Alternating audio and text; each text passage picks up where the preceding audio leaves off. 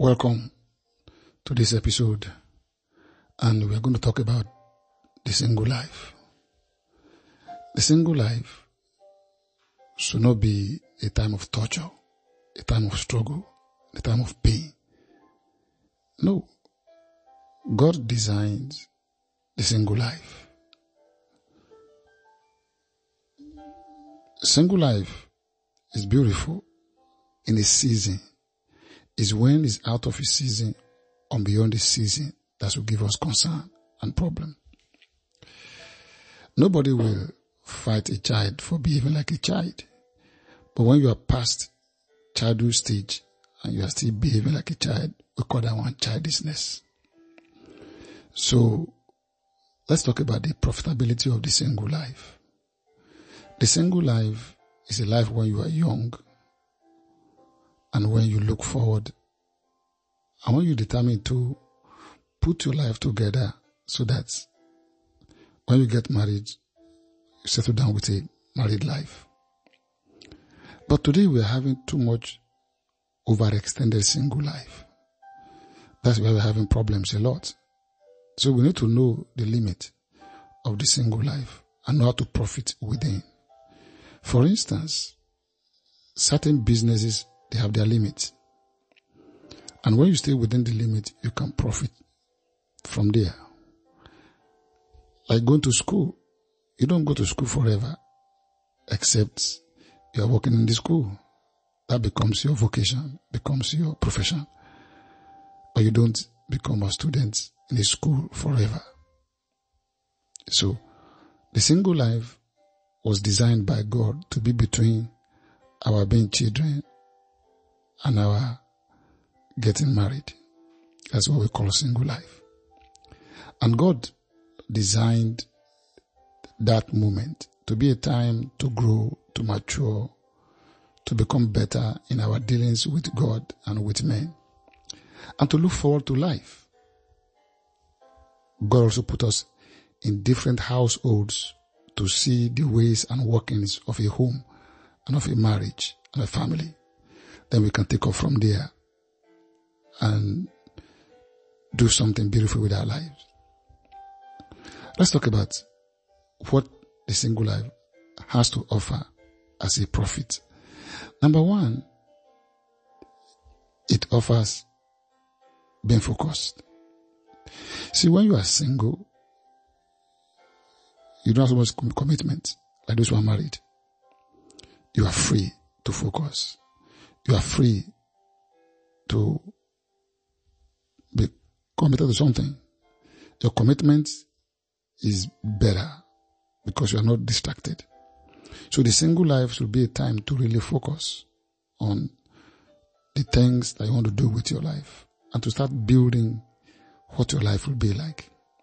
Imagine you are encumbered with caring for a family when you are quite young it won't be quite easy for you. That's why God put us in household where the parents will do those things. And then the younger ones can be freed to consider life and focus on life. Jesus himself was single. Daniel was single. Moses was single before they got married. Jesus was not married. Daniel was not married. But Moses, David, Joseph, they were all married but they employed their single life quite well and profitably. So number one, a single life will offer you focus. Second, a single life will give you time. Time to attend to what you require to make life worthwhile. So it's beautiful. To give you focus, will give you time, that will give you attention, to do what you need to do. Also, the single life will offer you the opportunity to explore your world. You know, as a single person, you can pick up your bag. You can go any place. You can do things that those who have family commitment can't do. So it's time to explore your world. It's also a time of friendship, a time to roam far and near, to cultivate friendship, to know, to understand, to work with people. And it's a time when you be able to bond with others like Daniel, Meshach, Shadrach, and Abednego. To be able to focus on the big things of life you want to do with your life. What people call outside their mentoring. But I call it growing up.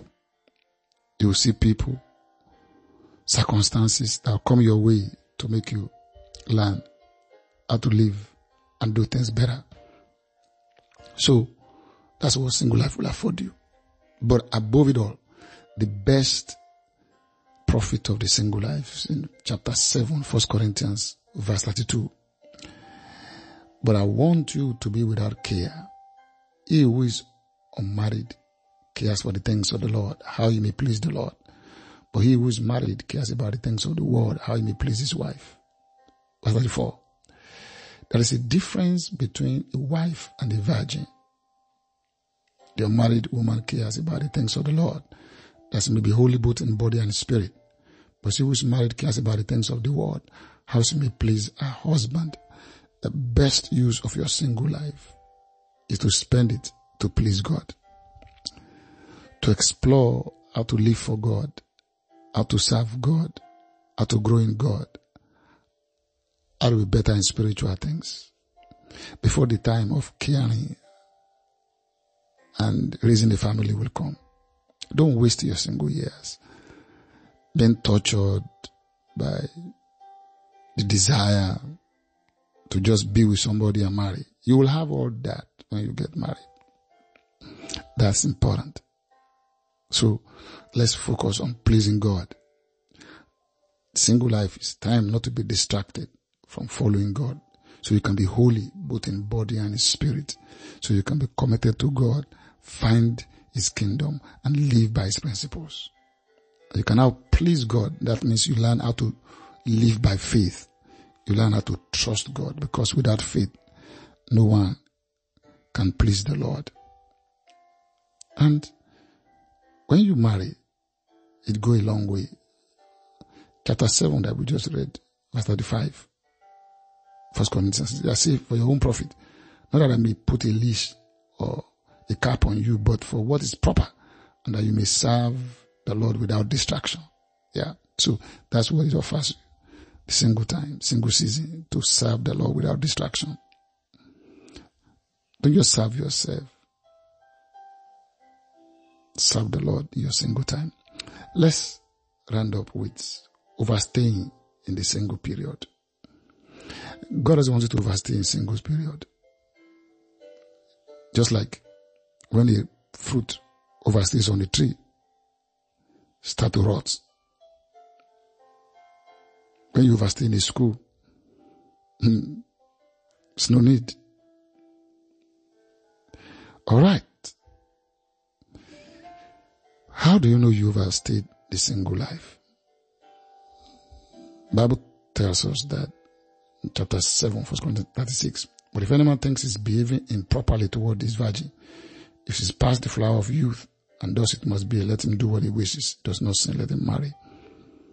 He said, don't start behaving properly. See, today there's a lot of improper behavior. Sexually, socially, because people are overstaying their single period.